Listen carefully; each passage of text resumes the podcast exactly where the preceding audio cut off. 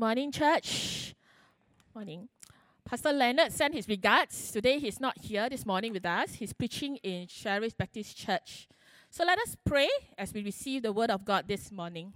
Let's pray. Father God, we want to thank you, O Lord, for reminding us once again, Father, that we are your children. And truly there's no fear, Lord. Even as we receive your word this morning, Father, we want to pray that your word will capture our hearts and also our mind. Father, reveal yourself to us, and we pray for the Holy Spirit to soften our hearts as we listen to what you want us to hear this morning. Let us experience your love, encounter you, O Lord, this morning. We pray all this in Jesus' name. Amen. Amen. A group of professionals posed this question to a group of 4 to 8 years old little children. What does it mean to love? So I'm going to share with you their responses and joy. These are the group of 4 to 8 years old children. They say, Noel, age 7, say this.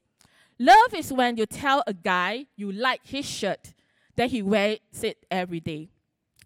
Rebecca, age 8, says, when my grandma got arthritis, she couldn't bend over to paint her toenails anymore. So my granddad does it for her now and all the time, even when his hands got arthritis too. That is love. Billy, age 4, says, when someone loves you, the way this person calls you or even say your name is different. You know that your name is safe and it sounds pretty sweet in their mouth. Chris, age 6, says, love is when you go out to eat and give someone most of your fries without making them give you any of theirs. Emily said this about the parents, and she's 8 years old. She said, love is when you kiss all the time. And when you get tired of kissing, you still want to be together and you talk more. My mommy and my daddy are like that. And she ended this, they look gross when they kiss. Then Nicole 86 says, if you want to learn to love better, you should start with a friend who you hate. May N, age 4, it says, love is when your puppy licks your face, even when you left him alone all day. The list goes on, the interview goes on, and the winner was a 4-year-old boy whose next door neighbors was an elderly man who had just lost his wife. Then the boy saw the man cry. The little boy went over into their house, climbed on top of the man's lap, and he just sat there.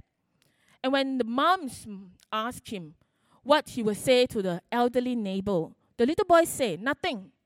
I just helped him cry.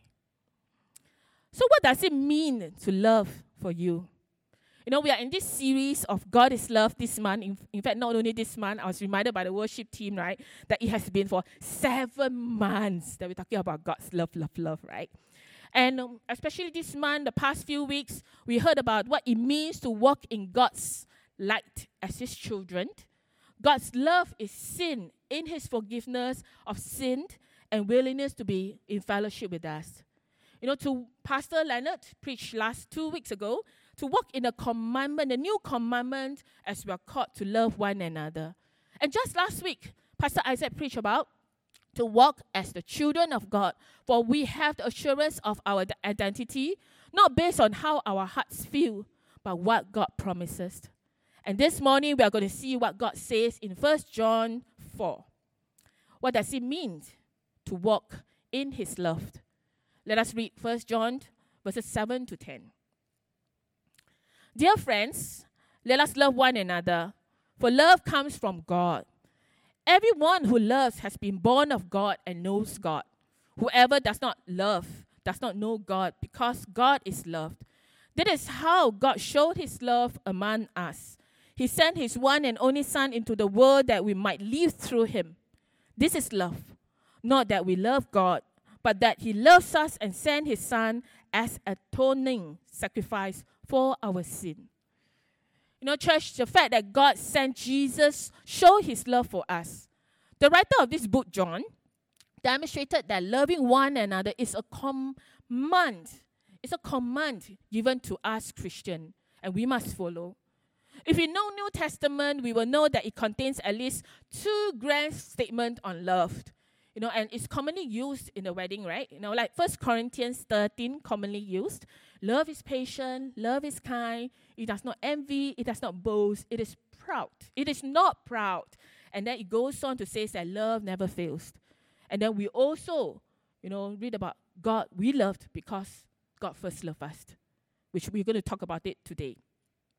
Just a few weeks ago, you know, we already heard that John related love to, firstly, the true light that always shines. You know, God is light. And secondly, the demonstration, the walking in new commandment. And now God's loving nature and activity in Christ, and so in us Christians. In verse 7, this verb, let us love, is used 10 times in 1 John.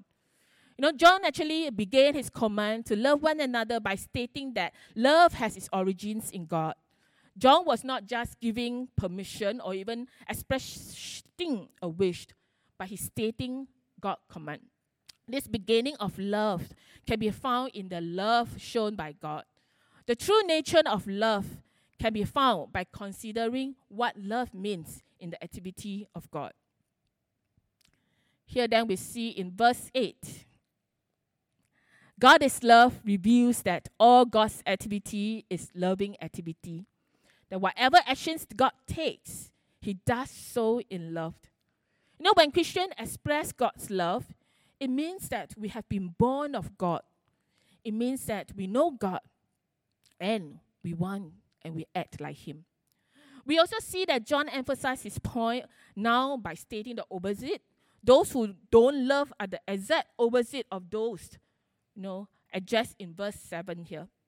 The absence of love is proof that although one may claim that they know God, the apparent knowledge is not real. One cannot come into a true relationship with a loving God without being transformed into a loving person, isn't it? Why should we love? Simply because God is loved and he is the source. In verses 9 to 10, you know, this is how God showed his love among us. The coming of our Lord Jesus, the extreme example of love. This demonstrates God's own love to us and for us.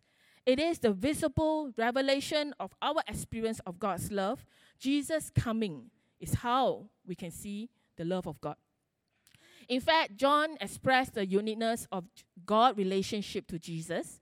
He sent his one and only son into the world. You know, in a sense, right, all of us here, Christians, we are God's sons and daughters because of our being born from God. But here John described Jesus' relationship as one and only. It's a very unique relationship. You know, Christianity is exclusive because in the Bible it reveals that there's only one way to God. Jesus said, I am the only way. I'm the only truth.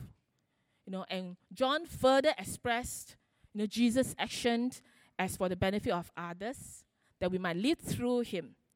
And as Christians, you and I know that we are loved because God sent Jesus to show us love by providing with only what he can provide, salvation. When we are saved through God's love expressed in the life of Jesus, death and resurrection, we live through him. You know, John then revealed the nature of God's love. And this love is not just saying, you know, I love you, and that's it. This love involves sacrifice. The phrase atoning sacrifice reflects of God's forgiveness of sin. You know, love began not with us, but with God. And we know that we are loved because God sent Jesus. No explanation or definition of love can start without God's love. Indeed, the source of true love is God. God is true love. You know, I was diagnosed with kidney disease while doing a pre-polytechnic health check into a nursing course. Before I am a pastor, I was a nurse. Then I was only 18 years old. And when then, and my still is, kidney specialist brought this diagnosis to me, I felt that my whole world collapsed on me. Many thoughts came to my mind. Do I have to go for kidney dialysis eventually, or even at a young age? Because my doctor was telling me, oh, by the age 27, you know, or whoever is diagnosed with this means dialysis straight. You know, Or even I ask myself, so now I become my family history. Or even I ask, so do I have to be on medication for life? Remember, I was only 18 years old then. And I remember keeping this to myself because I do not want my family to worry, especially my parents. I don't want more to even worry about money. And then one day after a while, I actually received a card and also a gift. And during then, there's no such thing as FedEx, whatever, you know. Don't ask me about my age, okay? Yeah, but during when I was 18 years old, there's no such thing as FedEx and so forth. But so the small gift actually came together with the card inside the envelope. So when I took out the card, it was a card with a picture. It was a shepherd hugging a sheep. And on the card, it wrote, "I love you, my beloved." On the gift, it was a bracelet and it engraved, "Beloved Isabella."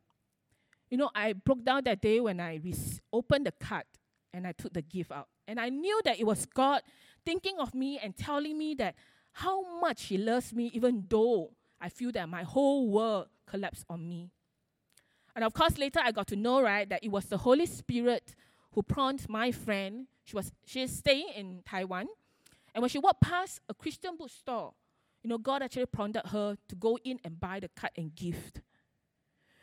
Sisters and brothers, no other human love will and can satisfy us. Not even our spouses, not even our parents, not even our children. And the list goes on. My faith story doesn't end here. I still have kidney disease. And when health gets a bit shaken, when I get a little bit discouraged, I'm comforted by the love of God. I know that I am a daughter of God. I know that God loves me, and I know that I am His beloved.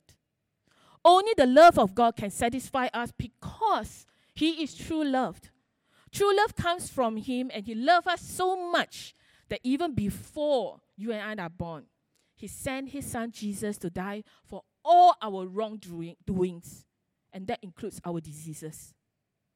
God is true love. When is the last time that you experienced or encountered this love of God in your lives? When was the last time you sing of God's love and it chokes you or even brings you to tears because you know, because you have experienced, because you have tasted and you have encountered that God is love? I have my favorite song. I could sing of your love forever.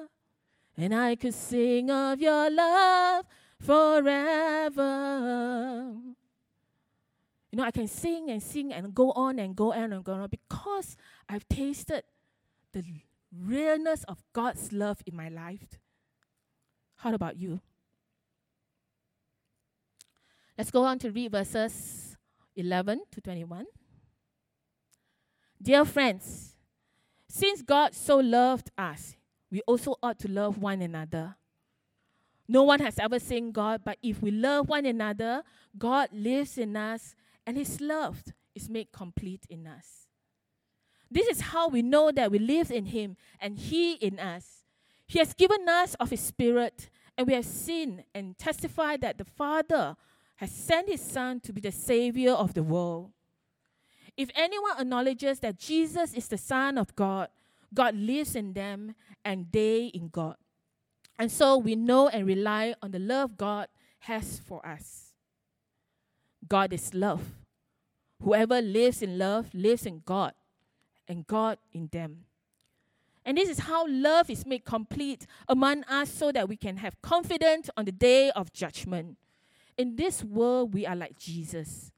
There is no fear in love, but perfect love drives out fear because fear has to do with punishment.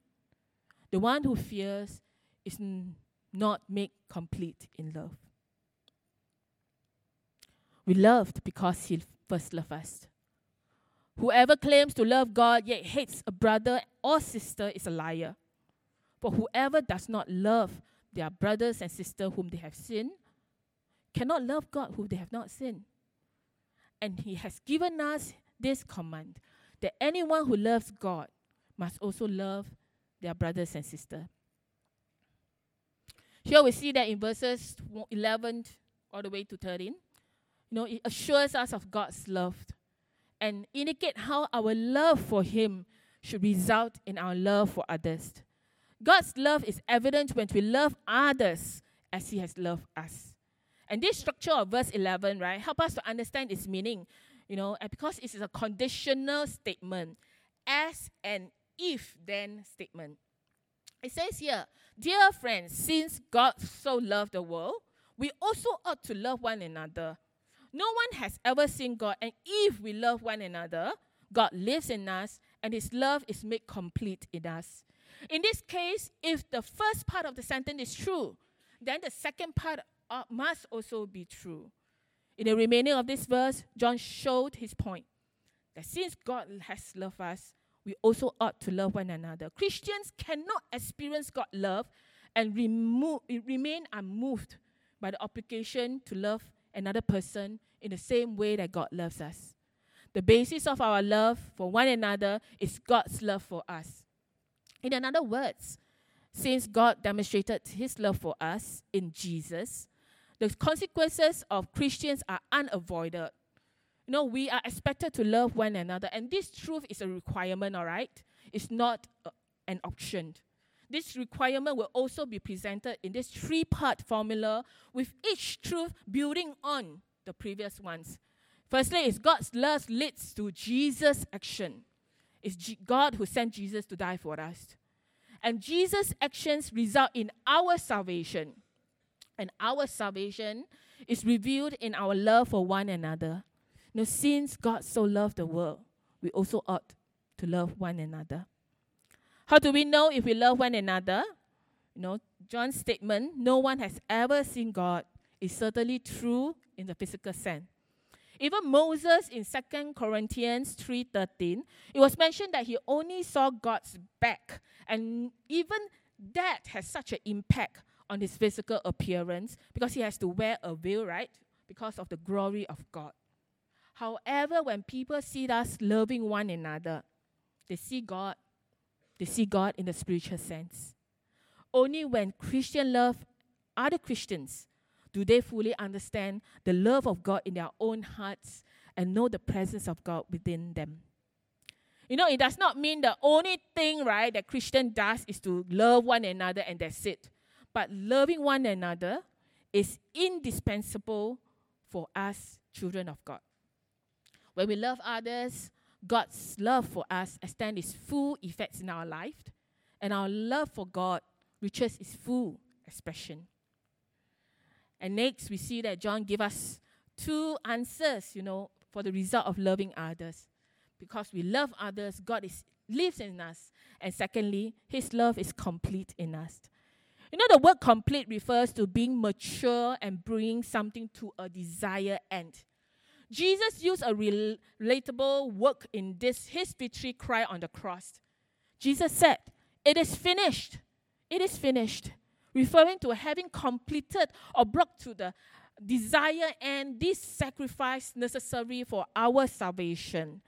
While our action cannot complete the act of salvation, we loving each other cannot complete the act of salvation.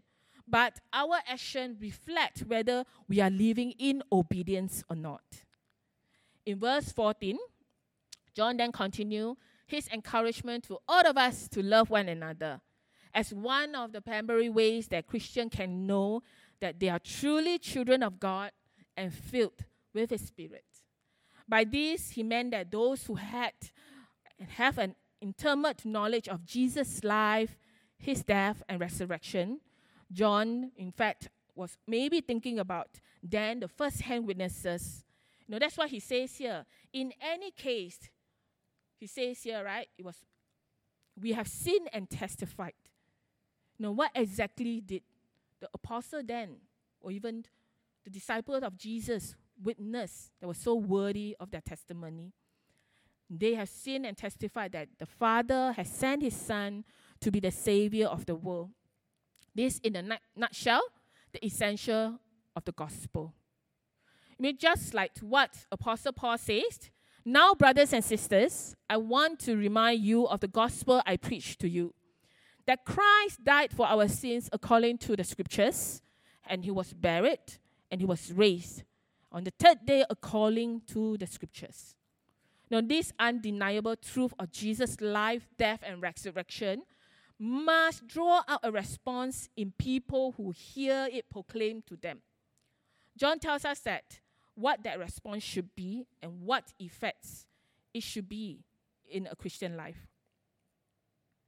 He identified a Christian or someone who hears the gospel that the need to acknowledge that Jesus is the Son of God.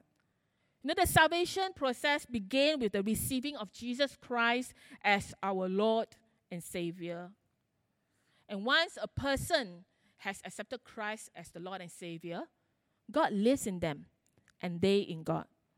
When a person accepts Christ, the Holy Spirit comes to live in his or her heart and then begin an intimate and personal relationship with God. It is a continuous living, a continuous growing reality in our spirit if we call ourselves children of God. And then in verse 16, he affirmed that all of us know and rely on the love of God has for us. You know, these two verbs, right, are meant to know and rely, are supposed to be one continuous action. In fact, the statement should be read as we have known and still know and have relied and still relying on the love of God for us. Understanding God's love is the result of us believers relying on who Christ is and what he has done for us. It is not emotional, high and low. And here in verse 17, John then says that when we confess Jesus as our Lord and Savior, as the Son of God and remaining in him, it does not only have effect on the present circumstances, but also in the future. The result of this relationship is that we can have confidence and have no reason to fear on the day of judgment, even though we do not know when Jesus is coming back again. Because all who put their faith and trust in Jesus Christ can face that day with assurance. Jesus is now alive in heaven and as the risen King. And we can sit in confidence of this love of our Father. There is no fear in love, because Jesus had paid the price for our salvation and it is guaranteed. And this perfect love drives out fear, because true love knocks out all fears and we do not have to fear for punishment on the day of judgment. And in verse 19, John wrote that we loved because he first loved us. And that love is not an afterthought of plan B. It has always been plan A, God's design right from the beginning. This amazing truth that we have, the world doesn't know. Only we children of God knows. Before creation began, God first loved us. And because of this perfect love, it drives up all fears. So that's why he says that whoever claims to love God yet hates a brother or sister is a liar. Because if we do not love who we can see among us, how can we see? How can we say that we love God who we cannot see? And when we love one another, God's love is revealed in us. No one has ever seen God. But if we love one another, God lives in us and his love is made complete in us. And then to further stress the importance of the truth of God, John actually says that the one who loves God must also love his brothers and sisters. Because if we do not, we're just lying to ourselves. And this is the power of true love. God's love demonstrated that when we love others as he loved us, it always shows the world that this love which we experience, this love that we have is different. The power to love differently, the power to love when the world says, move on and give up.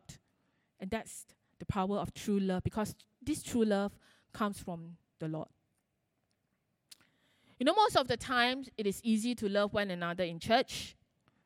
You know, for the past 3 weeks, you know, when our team is about God is Love series, we keep talking about loving each other, loving one another as the new commandment. But I would like to share this with you. How easy is it to love our brothers and sisters in Christ in our own blood family? I mean, I know that for parents, maybe you will say, of course, I mean, I love my children. Of course, children might say, of course, I love my daddy, mommy, and so forth. You know, but sometimes where we quarrel, sometimes argument get heated. It's often not easy to love one another. We may be related by blood, by marriage, but let us not forget that in our own family, we are also related by the blood of our Lord Jesus. How easy is it to forgive?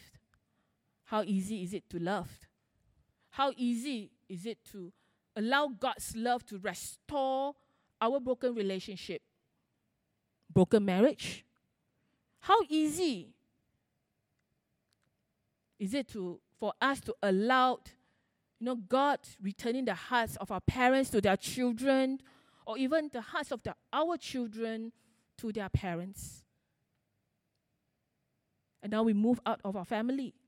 How easy is it to love people who are not same lingo as us, doesn't speak the same language as us, or even dress and speak differently from us? How easy is it to love? You know, when our love comes from our gracious and loving God, when the true love of God outflows from our life despite of maybe we are disappointed, we are let down of the expectation, we are hurt, or even all the differences, how easy it is to love. There is power in the true love that only we Christian children of God know. The world does not. Then we can be sure and confident of God's love and His love for us, in us, and through us. And finally, in verses 1-6, we need to learn how to discern this true love. Dear friends, do not believe every spirit, but test the spirit to see whether they are from God, because many false prophets had gone out into the world.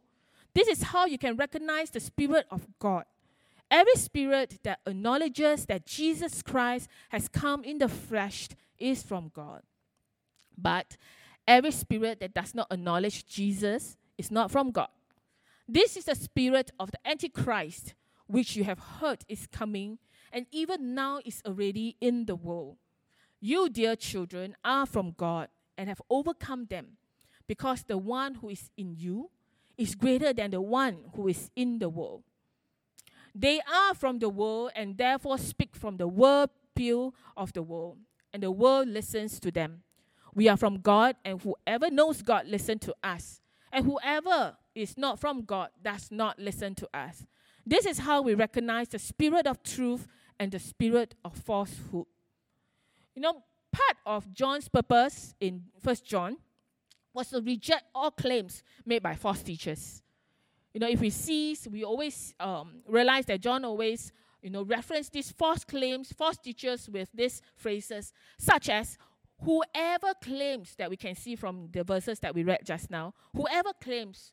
You know, false teachers during John's day claimed love for God does not mean that Christians must love one another. God, however, through His Holy Spirit, inspired John to reject this false claim. And that is why John wants them to be away from the fact that not every spiritual leader, not every spiritual teacher is a credible teacher. There are false teachers who are trying to lie to them and deceive them, and they work hard to gain their trust and their allegiance. Here John says, do not believe every spirit, but test the spirit to see whether they are from God. No, both believe and test are calling for, again, continuous kind of action. What's more, the word test means there's this idea of putting something to examination to discover if this is true. So these false teachers, in fact, they are not new to John. They have been there for a very long time. And John actually identified this series of false claims by the false teacher. Firstly, these false teachers claim fellowship with God while walking in darkness is a lie. And then secondly, he says they claim to know and possess the Father while denying Jesus Christ in flesh is also a lie.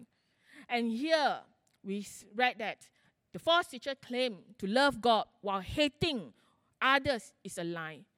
They always say that we can love God, but we do not need to love one another. And that is why John instruct everyone to test continuously, to watch and wait, to look and listen, to align, align to what? Align with the word of God, big on the lookout. And this is necessary because in verse 2 to 3, we see that, he become very specific, right? That every spirit that acknowledges that Jesus Christ has come in the flesh is from God. For faith to be real, it has to be a witness to Jesus Christ. We read in Matthew 7 that Jesus rejected those who call him Lord and do not obey his command. Christianity is only real when we are committed to Christ as Lord, and not only that, and live out our life in obedience to his word. And in verse 4, John said, "You children, dear children," because by writing this, they know that we are from God, and John meant that God was the origin of our faith and the sources that we need, and have overcome them. And this overcoming is referring to the false teachers. This action of overcoming is both an already and not yet for us. Already, Christians have experienced some victory in salvation and also becoming more like Christ. However, Christians have not experienced the total victory that we experience at our death or even Christ's return. We can have victory because Jesus has encountered the world. We have overcome because we are from the God, and we have overcome them. In their context, it was to overcome the teachers. In our context, it's to overcome Satan, the evil one. And finally, in verses 5 to 6, the false teachers with the spirit of Antichrist speak to the same value as the world. So the world listens to them. The world does not listen to the things of God. Because it says that the person without the Spirit does not accept the things that comes from the Spirit of God, for they are foolishness to him, and he cannot understand them. He cannot understand the things from God because they are spiritually discerned. We children are from God, and the ministry of the Holy Spirit let us discern the spirit of truth and the spirit of falsehood. And because of the Holy Spirit, we can discern true love, where we examine each other, or even someone's ability to love. The Holy Spirit will empower us to love in a way that God loves us. And how does the Holy Spirit empower us to love? Galatians 5:13 to 16 says, "You, my brothers and sisters, were called to be free, but do not use your freedom to indulge the flesh. Rather serve one another humbly in love. For the entire law is fulfilled in keeping this one command: love your neighbor as yourself. If you bite and endanger each other, watch out or you will be destroyed by each other. So I say, walk by the Spirit, and you will not gratify the desire of the flesh." One way that the Holy Spirit will empower us to love is we do not indulge or we do not bite each other in slander, in gossip, in judging, but we serve one another through faith in humility. Galatians 5:22 says, "The fruit of the Spirit is love, joy, peace, patience, kindness, goodness, faithfulness, gentleness, self-control."